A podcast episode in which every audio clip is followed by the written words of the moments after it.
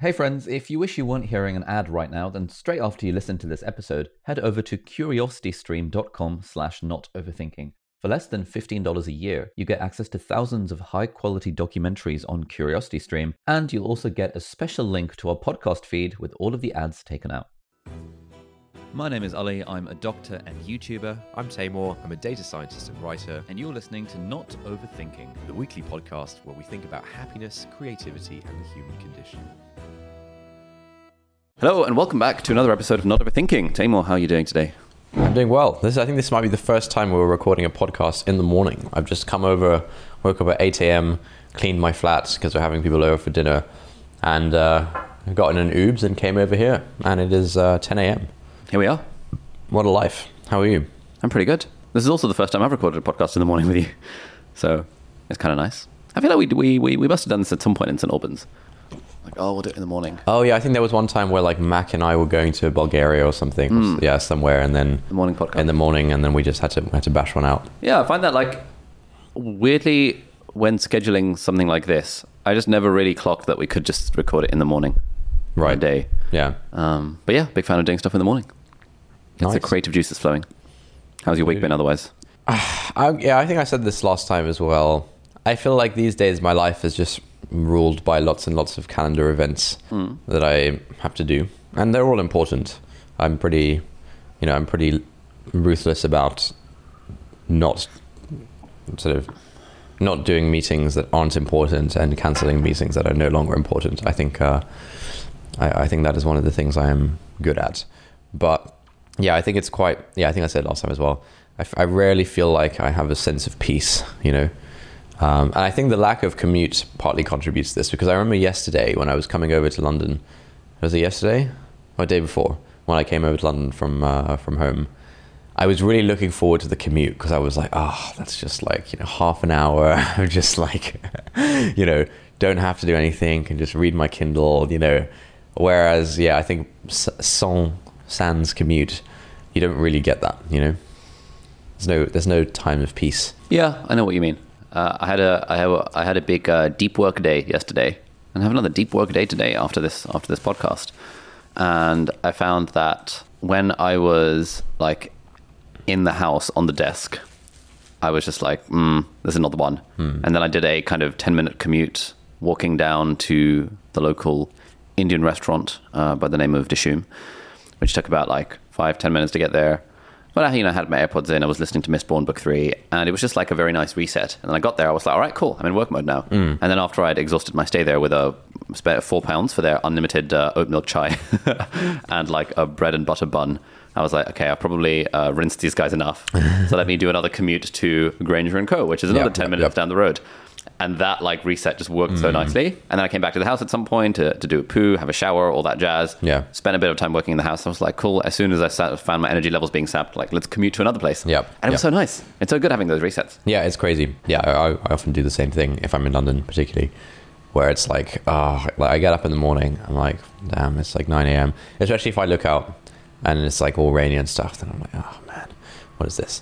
And then I then I leave and go to my local breakfast spot and I go there and work there for a bit and, and things like that. But the annoying thing is that most days, like I just have too many calls to be able to be pissing around in coffee shops, you know. And so, yeah, I generally block out Wednesdays to not have calls, but still, there are some important things that come up. Um, anyway, that's me. How are you? How's your past week been? It's been good. I need to look at my calendar to see what I've done in the past week. Oh, okay. So, yeah, a few interesting things. Um, had the wedding of our mutual friend Paul over the weekend. So we spent the weekend in Cambridge. That was quite nice. Uh, saw a lot of people. Saw a lot of people for. Well, yeah. I mean, w- wed- weddings are a good chance for the gang to get together for an excuse. And we all had a sleepover at Lucia's place, which was super nice. Um, so that was great vibes all around. Went punting as well on Sunday um, in the sunshine. Intended, I intended to have a deep work afternoon, but then uh, our mutual friend Callum messaged me being like, "Do you want to go for a punt?" And I was like, "Well, initially he messaged me, do you, do you want to go for a pint?" I was like, uh, and then he said, "Whoops, autocorrect, lol, knows me too well, lol." And he said, "Do you want to go for a punt?" I was like, "All right then." So we got some nice photos of us punting. It was very cute. And then yesterday, no, on Tuesday, we had a whole day um, kind of business planning day with a business coach Oh yeah. uh, which was like really helpful. And we figured out the core focus of our business, Wait, wait, I'm going to stop you here. and we focused. Yes, I'm please. go over here. Yes, please. I feel like every six to eight weeks on the pod Yeah. or off the pod, you're Yeah. like, right, lads, I had an amazing session with the business coach. We figured out the focus of the business now. like every every two months, you. I mean, we, we last had the session with this guy a month ago, Oh, okay. and I probably would have raved about it then. okay. But that wasn't like, oh, what, what did we do? Well, what did we discuss on that one? That one was about our accountability chart. That was about the structure of the business. Oh, oh yeah. Last time we were Yeah. like, lads, we've come up with the org structure. Exactly. this is going to change the game. Yeah, no, I'm just looking at all these post-its that are like stuck on the wall, which are like vision, data, process, issues, people, and attraction, the six areas of the business. And so we're like going over those one by one. And then, yeah, last month we had our focus day, and two days ago was our vision building day one, and we have vision building day two in a month's time. So this time in a month's time, we'll probably be like, lads, we figured out our three-year plan. so that was really great.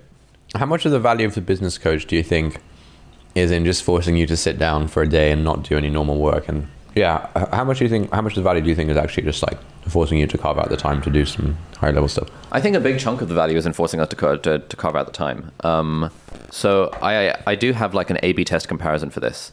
So I have done sort of I, I have tried this three times. One was fairly unstructured, where I didn't know what I was doing, and it was like, you know what, I'm going to spend a whole day to figure out what I want to do with the business. It didn't really go anywhere. I had a bunch of ideas, but it was like, cool, um, not much of a framework the second time around was when I first read a book called Traction, um, which introduces the entrepreneurial operating system. And it just basically lays out like these are all the things you have to do. This is what it means to figure out your vision, your 10 year plan, your marketing strategy, your three year plan, your one year plan, blah, blah, blah. And so, me and one of my team members, Angus, we locked ourselves in a WeWork conference room for, for a day and just kind of went through the book and did it one by one and kind of did it ourselves. Yeah. And we came to some reasonable conclusions as to what our vision and values and all that jazz were. This was a few months ago. And then we thought, you know what, this let's just hire one of these entrepreneurial operating system like certified coaches so mm. that they can take us through the process and see what happens. Oh, I see. And so this is the certified coach. Oh, it's Oh, basically taking us through this process that we already know what it is, having read the book. Yeah, I've yeah. read the book repeatedly. Yep. And having already tried it ourselves, but there was still significant value add in the guy being there because he's taken like 386 companies through the exact same process. And so when we were trying to figure out what are our values, what's our vision and stuff, because he's just done it so often with a bunch of companies Yeah. of different sizes, he was able to give his perspective on that. Yeah. Which was also value add. So I think, yeah, there is value in just sitting down and doing it, but there was even more value in doing it with a book, and there was even more value in doing it with a coach. I think there's a trap that one can fall into, where whence yeah, I'd, I'd maybe I, I- yeah I'd call this the the Superman trap. Or, Oh, you know, okay.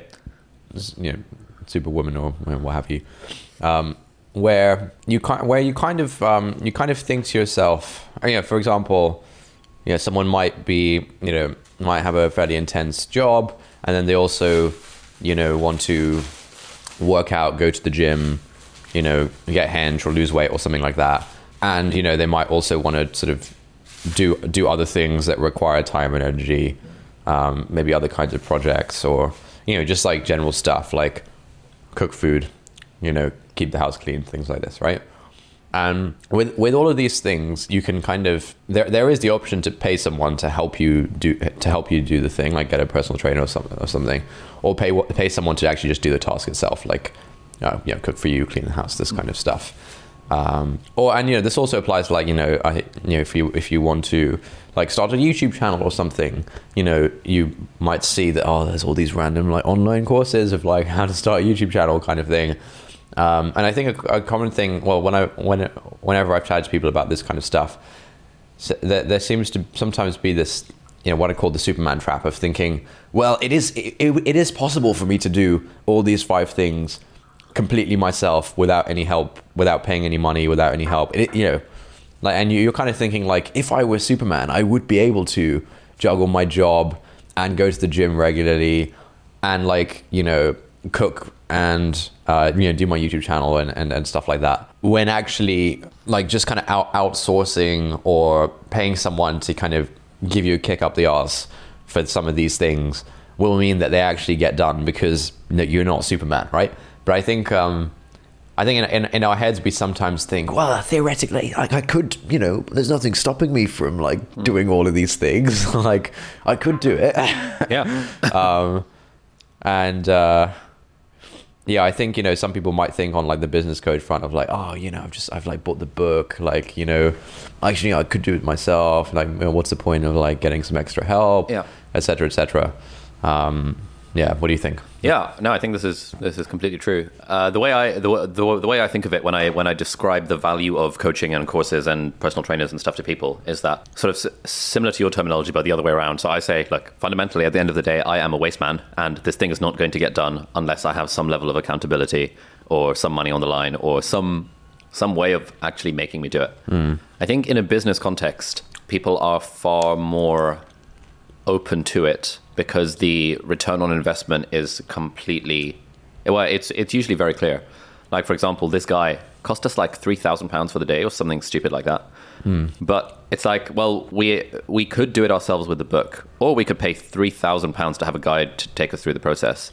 But given that this is like long-term business strategic planning if we even deviate like make a 1% correction hmm. that is totally worth that three Yeah, yeah. three thousand pounds. So it becomes a complete no-brainer to, Yeah. to, to, to do this sort of thing. Yeah, I think I think yeah, that's eh, yeah. In, in, in the business realm, like people, the, the same people are much more sort of. I don't think that's the right word, but much more amenable to paying money for services and you know coaching and things like that. I think in the realm of business, you know that if you're spending money, you know that the payoff will be monetary, and Yeah. so it's kind of like an apples to apples comparison. Mm. Whereas outside the realm of business, if you're paying money, like it's often you know maybe there's money to monetary return somewhere down the line, but it's not kind of directly there. Like for example, getting a personal trainer or something. It's like oh man, I'm spending like hundreds of pounds a month, you know, and like it's you know. Yeah, I think we just like value things in terms of money most of the time, man. Mm-hmm. so we you end up like undervaluing other things. Hmm. Yeah. Yeah, definitely. Like, um, I remember at one point I, I was I was in the camp of anti fancy gym memberships. Hmm. Where I was like, why would you pay eighty pounds a month for a fancy gym when you've got exactly the same features in a twenty pounds a month gym? Yeah. And I think broadly, I can map my that attitude, which uh, that attitude to me directly correlates with how much money I had at the time. Okay. So back in the day when I was in school and the iPhone first came out, I was one of the I was in the camp of Ugh, why would you why would you buy an iPhone 3G when when you could buy a Samsung Galaxy S2 which does the same thing? Yeah, and the screen is big and the specs. Yeah, exactly. It's got a dual core processor. Yeah, I don't think I was I was quite that like Snapdragony about it, but I, I was very much in that camp. And then at one point, um, I, I think in in sixth form or like around age sixteen to eighteen, that was when some people I knew were starting to get MacBooks. And Oh. MacBooks, I was priced out of the market for MacBooks at the Yeah, time. yeah, yeah. And so it was like, why would you get a MacBook? Well, why would you get a PowerBook Pro when you could get the Acer X Series 84Z52 with the 256 gigabyte uh, hard drive, of course? Um, that would be like half the price. Yeah. Um, and then when I got to university and I'd started making money through tutoring and stuff, and then I got a MacBook, I was like, oh, okay, I can see why this is a thing, and I can see why now that I am able to afford this, I see the value in it. But when I couldn't afford it, I would scoff at the value of. Oh no, so no, no, yeah. I think I think it's yeah, it's perfectly legitimate. Like if uh, if money is the limiting factor, it's perfectly legitimate to like you know. Oh, no, of course, not, no. not do this. But I No, think but I I think think, the- there are loads of people for which money is not the blocker. The blocker is uh, is is the mental shackles. No, no, absolutely. Of I'm- the- the I'm- Superman trap. I'm, I'm not saying this that when when money is an actual limiting factor because when I was younger, I literally could not afford a MacBook. Mm. Yeah. I'm saying I did not see the value of a MacBook because I could not afford it. Okay. And I would th- I would therefore virtue signal to myself and others that actually I'm a uh, discerning connoisseur of tech, and therefore I'm buying the Android version Mm. Yeah. rather than the iOS version. And so I think that that's one strand of people. Like like for example, if you I mean, thinking th- thinking of myself, I, I I only started to appreciate the value of coaching once I was able to afford co- co- coaching. So that's like one camp of people. Then, Okay. as you've alluded to, there's the other camp who actually could afford it, but who feel it's quote not worth it because of some. Yeah, it's, it's just Yeah. a Superman trap. It's it's kind of thinking like, well, I could, I could in theory do all these things myself. Um, so why would I pay someone to do it? Like, Hmm. you know, it's possible to get uh, get ripped or whatever without a PT. It's you know, it's possible to start a YouTube channel without a course. It's Yeah. possible to do all these things.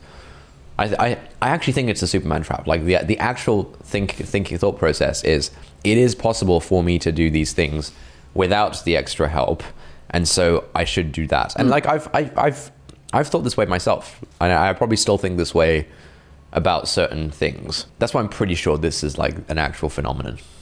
Um, yeah, so I've done. I've been doing a bunch of reading into this sort of thing for book research, um, and there's, there is this whole phenomenon of, I think they call it like the future self trap or something like that, um, which is where we think our future self selves are more competent than our current selves. Yeah, yeah. And so procrastination is like, well, I don't have the energy to do this today, but my future self Yeah. will magically have the energy to do it this time tomorrow. And I think it's similar. That's a, a similar vein to your Superman trap. When, Mm. Yeah, yeah. when when we're imagining things in the future, Mm. we are thinking of ourselves as being far more competent than we actually are. Mm.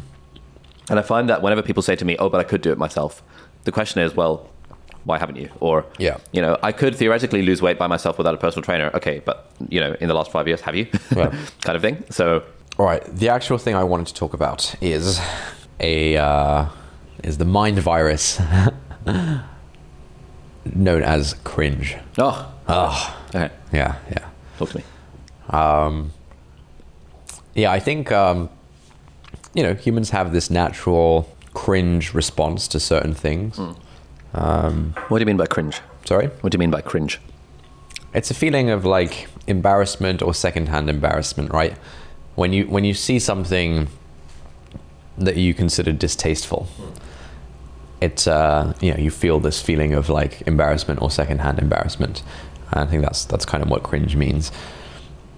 And I think it's useful, right? Like it's it's useful for people to have this cringe response because it helps people generally just like sort of police other people and wider society and community into not doing things that are considered distasteful. So Yeah, it would be yeah yeah it, it- quite useful. yeah it kind of enforces social norms basically right? Like it would be cringe if someone was walking around naked and things like that you know? It would be cringe if two people are having like a yelling domestic yelling fight in the supermarket you know? Like it, yeah lots of things are cringe for good reason um because you know we don't want them around. But but i think the real pandemic today Uh, no, I think I, I, I'd, I'd characterize it more as a mind virus than a pandemic. Um, Okay, yeah. and so it's not quite gone to pandemic levels. no, no, no. Like, I think there's, yeah, I think they're orthogonal. Sorry. I'll, I'll stop taking the piss now. I think our cringeometers are out of control. Oh, And it's a good phrase. yeah, I, and I think um, we are governed by cringe aversion too much. I'm coming out with so many phrases today. This is great. this is a whole new strand of content on the on the podcast. Yeah. You know, last time we had phrases was optionality, like three years ago. Yeah, I haven't come up with any phrases recently. Like, man, you need to come up with more phrases. This is good. I had a- yeah. cringeometer and cringe aversion and Superman trap. the Superman trap. yeah, and I, I think yeah, I think our, our sort of our level of cringe aversion is so extreme that I think it it's it's kind of stopping us from doing so many things, and it's really kind of holding us back and shackling us down, Oh. right? So one area in which I've noticed this is um, in the younger generation. All right, allow allow me to opine on the younger generation, if I may. when talking to people who are uh, let's say age between like 7 and 15 or something 7 to 16 maybe i found that they tend to describe things as cringe quite a lot. And you know maybe that, that could just be a language thing you know like back in the day oh man that's so lame or whatever and now people say oh man that's so cringe. That that might be what's going on but i don't think that's what's going on because i think uh, particularly in the realm of anyone doing anything vaguely public, um, there is this huge sort of uh, cr- yeah cringe aversion where like uh, I think a lot a lot of people you know now with the internet you uh, you have the option of sharing yourself with the world in a in a way that you probably didn't have you know previously, and I think a lot of people feel compelled to share themselves with the world and they feel they, they feel an urge to, to kind of share themselves with the world. But the the cringe aversion is so strong that they don't do it. Um, and uh, I think like being sincere is also considered you know quite cringe um, like if you look at like twitter.com you know, Instagram com. dot com. I was thinking quite UK dot com. Um, you know, I, I think like, and I don't, I know you don't like me saying most people, but I, when I say this, I'm, I felt it myself, and that's why I'm saying this. Um, yeah, it feels like being sincere is cringe. Putting yourself out there is cringe. And so I think a lot of people are being held back by fear of being labeled as cringe. What do you mean being sincere? Sorry? What do you mean by being sincere? Um, just like being being very earnest about expressing something. I think on the internet, um, on these websites. Because it's not it's not cringe to express your concern about the I don't, I don't know the Afghan refugees or things like that. Uh, So what do you what, what do you mean by like like what sort of sincerity equals cringe? Do you think in the minds of the youth of today? I don't know. I don't think it's just the youth. I think I've, I've noticed the youth using the word cringe Okay. a lot more than it would have been used in the past. But I think I think it's it's everyone of all ages. So what was your question? Like Uh, what kind of thing? What kind of things do you think sincerity gives that cringe response to?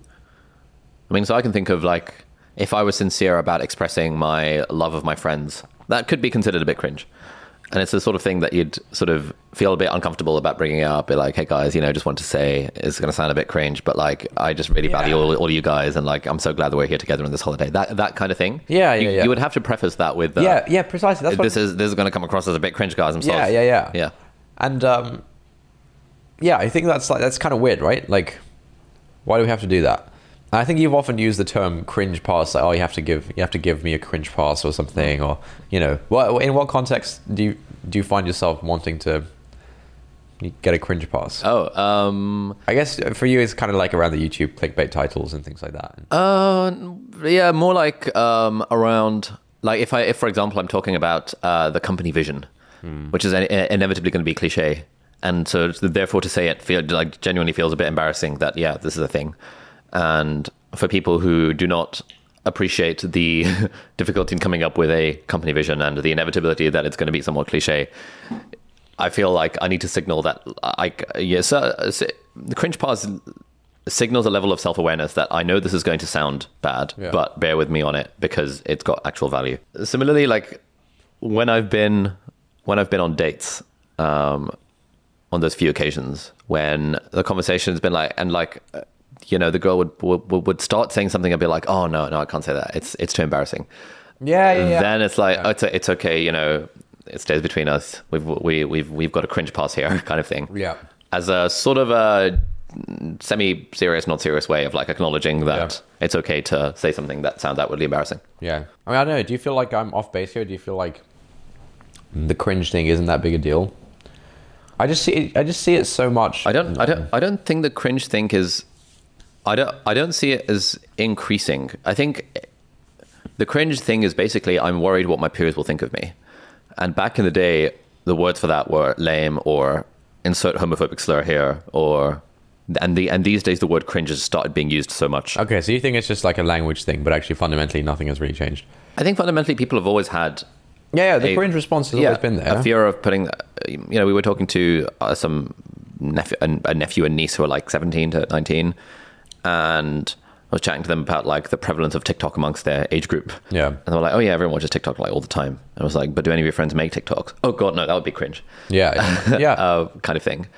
But I think 10 years ago, uh, that that would have been considered lame rather than cringe. oh, okay. And I think like No, I don't think so, man. No, I mean, okay, but but also ten years ago, the sorts of people that would have been making, I say ten years ago, more like fifteen years ago, the sorts Yeah. of people that would have been been making home videos and sticking them on YouTube, Yeah. were the nerds anyway. Yeah. and so they didn't, the you know, it it it wasn't the it wasn't the population that defines what's cool that was posting videos on YouTube fifteen years ago. Hmm. You you posting your random crap on YouTube circa two thousand and seven. Let's. There's Sorry. no need for that language. ha- a rat in hamster food cage or university challenge goodbye it was a different time where that thing was less public it was less No, it- okay. Here's, it- here's the thing. Actually, so I think that's a good example. So I remember, like a few years ago, I thought back. I looked at my like YouTube videos that I'd made and posted during like secondary school, Yep.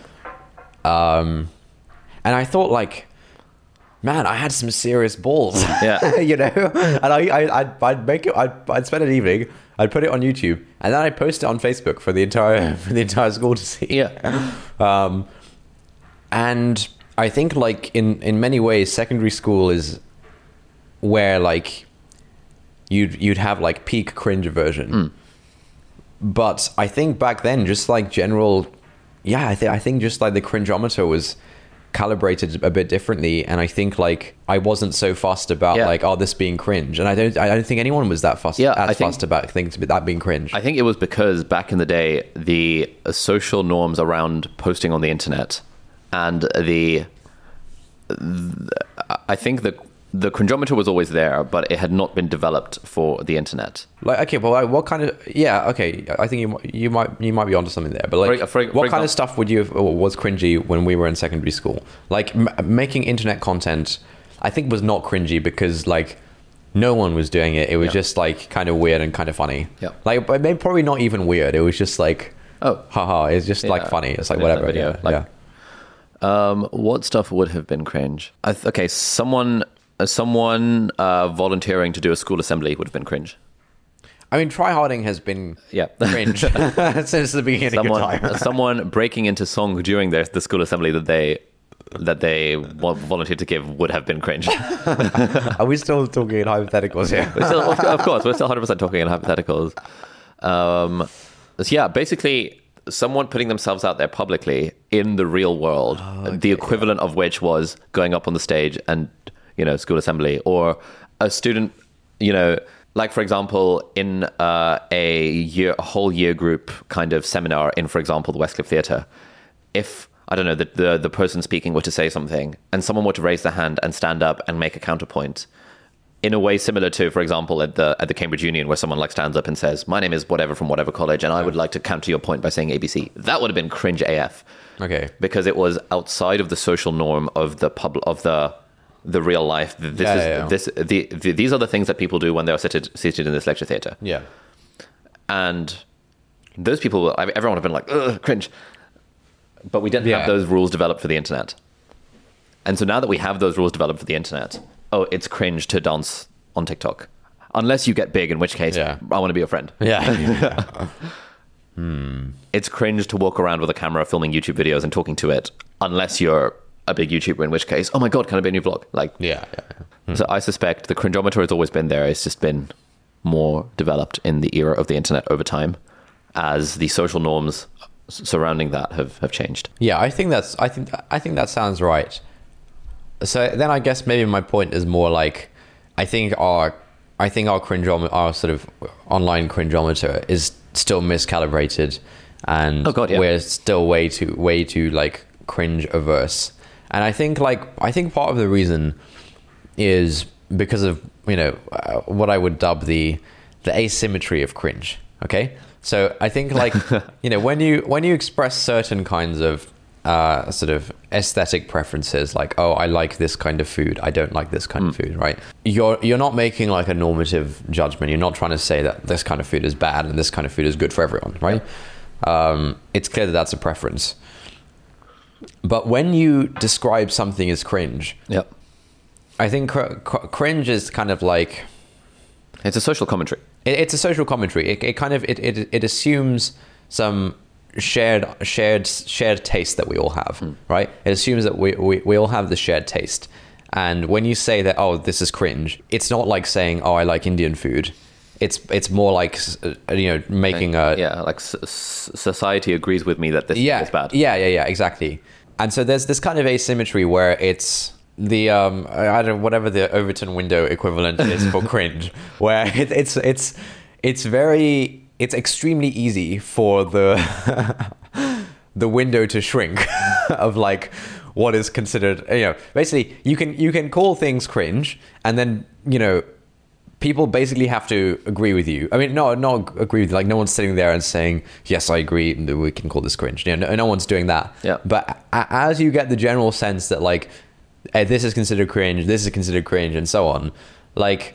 It's very hard for someone to argue against that. Yeah, it's it's hard to argue against that because I mean it, I think for the same reason that like I think we've talked about this on, on an episode ages ago. It, it, I don't like the term weird, uh, you know, when describing people because again, it's kind of this sort of normative thing where if if someone says, "Oh, you know, this person is weird" or something, th- there's another big asymmetry there where it's it's very easy to increase the number of people that are weird, but it's very hard to decrease that number. Like if you know, it, it takes it takes a lot to like uh, stand up and say, actually, no, I don't think that's weird, because then you're kind of, um, you know, you're putting yourself at risk And then you're of the weird being part, of, yeah. Yeah. being part of the weird, the weird gang. Yeah. And so I think, I think, I think cringe is similarly asymmetric, Hmm. where it is really easy to Label something as cringe. to, to label something as cringe and it is really difficult to unlabel something as cringe hmm. and so this is i think where the asymmetry comes in where like on a daily basis you know you're on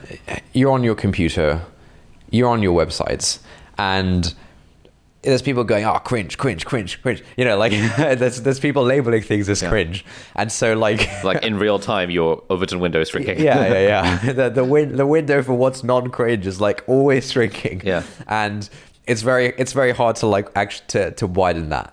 And so that's kind of what I mean. Where and I think I think maybe you know it it, it feels like this is getting out of control online, and I I think it didn't. It didn't really happen pre pre internet pre like posting. Because in in real life like everyone's not drinking from the same fire hose of information. And then also like yeah I I feel like everything's also just kind of less permanent and stuff. And so in in real life the cringe window is not like being you know the cringe window is not being assaulted 24/7 whereas on the computer uh, on on the websites the cringe window is being assaulted 24/7 because people are just like constantly posting and like combined with the fact that like calling something bad is better content in terms of engagement and stuff than calling something good. You know, combined with that fact, I think just the cringe window is just being bombarded constantly, and there's no equal and opposite reaction that you can do to inc- increase it. And so, like everything is be- just to get drowned in cringe. Um, so if we're theory. if we're thinking about what are the equal and opposite reactions, I think I think that the, there are opposite reactions, but they're not necessarily equal. You know, for example, when when TikTok first came out, random person posting dance videos on TikTok. You know, at the point where where where, where people knew what TikTok was, but it did not yet have completely complete mass adoption, would have been more cringe than it is now. And random person in your social circle posting videos on TikTok is still cringe, but it's in it, it now kind of depends on what social circles you roam in, and it's now become a lot more acceptable to put yourself out there online publicly. So I think there is that, you know, spe- especially as more and more people talk about the value of putting yourself out there publicly and all that jazz.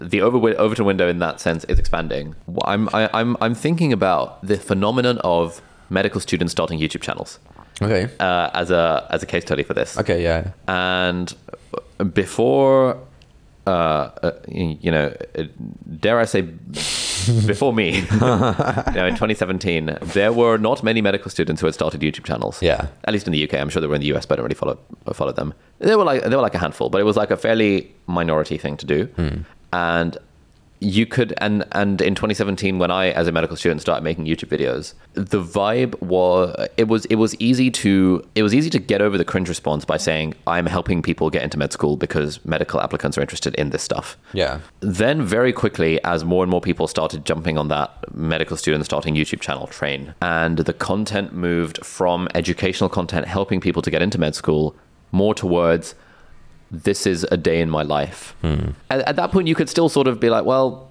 okay day in the life of a medical student that's kind of useful to applicants and then it kind of goes beyond that as more and more people enter the space where there's even less uh, and, and then I think it, it reaches peak cringe where it's like, oh, you're you're another one of those medical students starting a YouTube channel for no reason, just like vlogging about your day, etc., etc. Okay. And so we kind of hit hit peak cringe where like people are like looking down on this as being a phenomenon. And then as more and more people do it, its acceptability increases to the point that it actually becomes less cringe. And now for a medical, I suspect for a medical student, student to start a YouTube channel, people would hardly bat an eye and it wouldn't be like, oh Wait. my God, I can't believe you're doing this. So you're saying- there's like a, Wait, wait, wait. I mean, so I, I'm not really, I'm not plugged into this world, so uh, a bell curve of cringe, I think. Right, right. So you're you're saying it, it's it would it was more cringe. Let's say in like you know you started in 2017 or Yeah. something. You vlogging medical school in 2017 was less cringe than someone vlogging medical school in 2020. Yep. Really? Yeah, I think so. Wow. Okay. And now in 2021, it is not that cringe anymore because just so I many think, people are doing. it. I think around 2019, 2020, as uh, probably around 20, uh, if we if we go on pandemic, probably around 2020 was I, I suspect, if I may opine on on the youth of today, around 2020 is when it started to. It was we, we sort of probably peak cringe. Yeah. Uh, because I know a bunch of medical student YouTubers who were really, really scared to put out vlogs because they were like, oh my God, it's so cringe. And now those same people are more okay with it, but also newcomers to the space who I also know of are also more okay with it. So I, I think. And, and I think that trajectory is similar to the I am making videos on YouTube tra- trajectory and also I am making stuff on TikTok trajectory, where at some point where people know about it and know that it's a thing, it reaches peak cringe. And then as it becomes more and more socially acceptable, it's like whatevs. Like, for example, starting a newsletter mm. four years ago would have been a bit cringe. Yeah. I feel, I feel like starting a newsletter today is less cringe than it would have been a few years ago because it is now more mainstream. Yeah. And so that my point overall there was yes, the Overton window is shrinking by the ease of labeling something as cringe, but there is also a reaction in the opposite direction of as something becomes more mainstreamified, mm. The it actually expands. Like for example, in the 40s, it would have been cringe to wear like I don't know colorful clothing, but in the 60s, suddenly colorful clo- clothing is all the rage, and everyone wants to wear colorful clothing. And so this thing that once used to be cringe and associated with like homophobic slurs was then not cringe because of social acceptance that oh it's actually okay to be a bit different kind of vibes I see. But we keep saying Overton window. The Overton window is this. Uh, it's this concept, this term coined by presumably someone called Overton, which it basically describes the the window of politically acceptable discourse in public, uh, where you know back you know 10, 20 years ago, you could say a lot more things that were yeah, a lot more things were socially acceptable to say, whereas now fewer things are socially acceptable to say, and so uh, the Overton window is said to be shrinking, and so I think there needs to be a similar concept for the the cringe equivalent. Uh, yeah like socially acceptable rather than politically acceptable Yeah, yeah, yeah. which is sort of the same thing kind of Yeah, maybe. I don't know. I think the Overton window is more like if you're outside the Overton window, you could get cancelled. I think the cringe window is like, you could get ostracized well but like yeah, you wouldn't get cancelled No. for it. It's just just cringe, bro. yeah yeah. Things definitely become less cringe, like if they're more mainstream. That's true. Yeah, maybe that is the balancing force of just like at some point. I think things become less cringe as they become more more more mainstream, but also things become less cringe as they become more signals of status. For example, if people know that oh, if you if you get big on TikTok, you can make a lot of money. Now all of a sudden, starting a TikTok account Yeah. loses some of its cringe factor because people know that there is a path to path to wealth at the end of it. Maybe back in the day, I'm dropping out of univer- I'm dropping out of college slash university to start a business would have been a bit like, ugh, cringe. Like, what are you doing? And now it's like, well, I wish I could do that too. Yeah, I think I agree with that. I don't. I don't think. Yeah, I think like obviously as things get, I, almost by definition, like the more mainstream things get, the less cringy they are, right? But I do. I do feel like there's still this asymmetry, man. Yeah, there is an it's, it's it's much easier to label something as cringe or not socially acceptable than it is to argue that in fact it actually is. Yeah. I mean, I'm a I'm a I'm a zealot for this for this cause. Mm. In that, whenever I in a in a social circle, if someone says, "Oh, person X has started a insert social platform or public thing here," it's a bit cringe. I'm always like, "Hold up, why is that cringe?" you know, they're putting themselves out there. They're like, you know, living their best life Yeah. etc. When we were at, at dinner last night and we were talking about online courses, one, one direction the conversation could have gone is, oh, it's it's it's cringe when people sell online courses. Yeah, but you were at the dinner, so no one was going No, say that. Yeah, it could have gone in that direction. And had I not been successful at selling online courses, Yeah. that is a that's one path in which conversation could have could have gone. And in, in a different group, hmm. the group might have collectively decided, oh yeah, it is uh, Tyler Lopez and stuff. Oh, it's cringe when people sell online courses. Yeah. Um, but if there is a if there's someone at the table, even if it's not a case of they're not saying the thing just to be polite, there is a thing of like you know I think I made a pretty good case for why online courses are, should should should be a thing, hmm.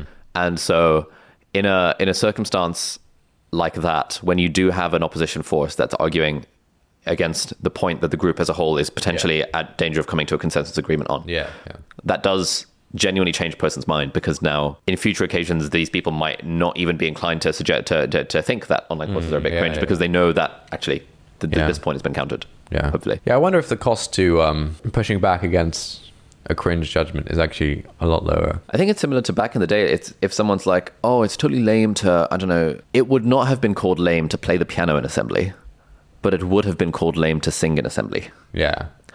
And I don't know, like if you're good at singing, I think people would- wouldn't have been lame. uh, Actually, no, I remember there was this guy.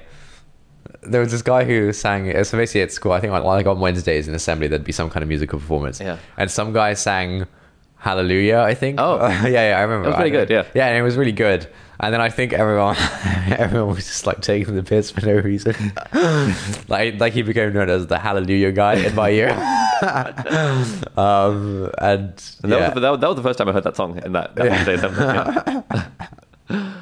Day assembly. yeah. um, but if somebody, if if you'd been playing Hallelujah on the piano, no one would have batted an eyelid. yeah, yeah. um, where was I going with this? Um, and so I think the social cost of defending Hallelujah boy, Hallelujah guy, Yeah. was definitely uh, it was it was definitely non-zero. Yeah, yeah. like, hey guys, why are we collectively hate, you know taking the piss out of Hallelujah guy? You're like, shut up, bro. This reminds me of a really good moment in Arrested Development. Um, this is probably too complicated. It's probably not worth going into. Go on. All right, I'll say it for the, the the dozens of us out there who are fans. That was also an Arrested my reference. Basically, Gob, who's one of the characters, um, he's a magician, not unlike yourself. and one magic trick he wants to do is to get be in, in prison and then break out of prison m- miraculously. And so he's in prison, and it's like the you know recreational time. They're all out on like the prison playground kind of thing. You know, some people are shooting some hoops or some playing baseball or something. Um, and Gob, Gob is like like completely out of place in this prison because like he's, not like a hardened criminal. Um, and then these like really big burly guys with like tattoos and stuff and um, you know those kind of like bandana type things and you know things like this oh yeah there's a guy called there's a guy called there's a, a really big hench prison guy whose nickname seems to be White Power Bill. yeah, probably some kind of you know white supremacist type chap. Looks pretty violent, etc., Yeah. etc. And someone's like saying something to White Power Bill, and then Gob decides, oh, this is the time for me to bust out my magic trip. And he he says to this other guy, oh. White Power Bill can't hear you because he's got dirt because he's got something in his ears or something, and then he pulls like a coin out from behind White Power Bill's ears. I think he, oh yeah, I, I think Jerry actually says because because of his dirty ears or something, and then he pulls out the coin, and then the other guy is immediately like, "Hey, dirty ears Bill," and then everyone starts calling White Power Bill Dirty Ears Bill, just like immediately. That was just like something that everyone could pounce on and just like shit on this guy for. Yeah. Um, and obviously this is problematic for Gob because he, White Power Bill is now called Dirty Ears Bill because of Gob, and so Gob later gets stabbed by White White Power Bill. I see. Uh, but yeah, just like the. I think that the, the speed at which like he turned from white Hour, white power Bill to dirty ears Bill just just because Gob was like oh he's got dirty ears to like do his magic trick. It's it, it kind of reminded me of the same thing where like if a bunch of people are shitting on Hallelujah guy and then you're like oh guys uh, I don't know why we're saying that then like immediately people will like jump on Yeah. you for that thing and that's that's kind of the fear that you would you would become dirty ears Bill like you know. Oh, good stuff. That was D- worth the digression. the dirty is Bill trap, some might say. right, exactly. Should add, add that to the show notes. nice. All right, cool. Um, I think you have to go very fairly soon. I have to go fairly soon. Um, so let us wrap it up. Um, I'll maybe just read out a tweet. Earlier this week, I tweeted um, two in one shampoo and conditioner should be available by prescription only, and three in one shampoo, conditioner, body wash should be illegal. Okay.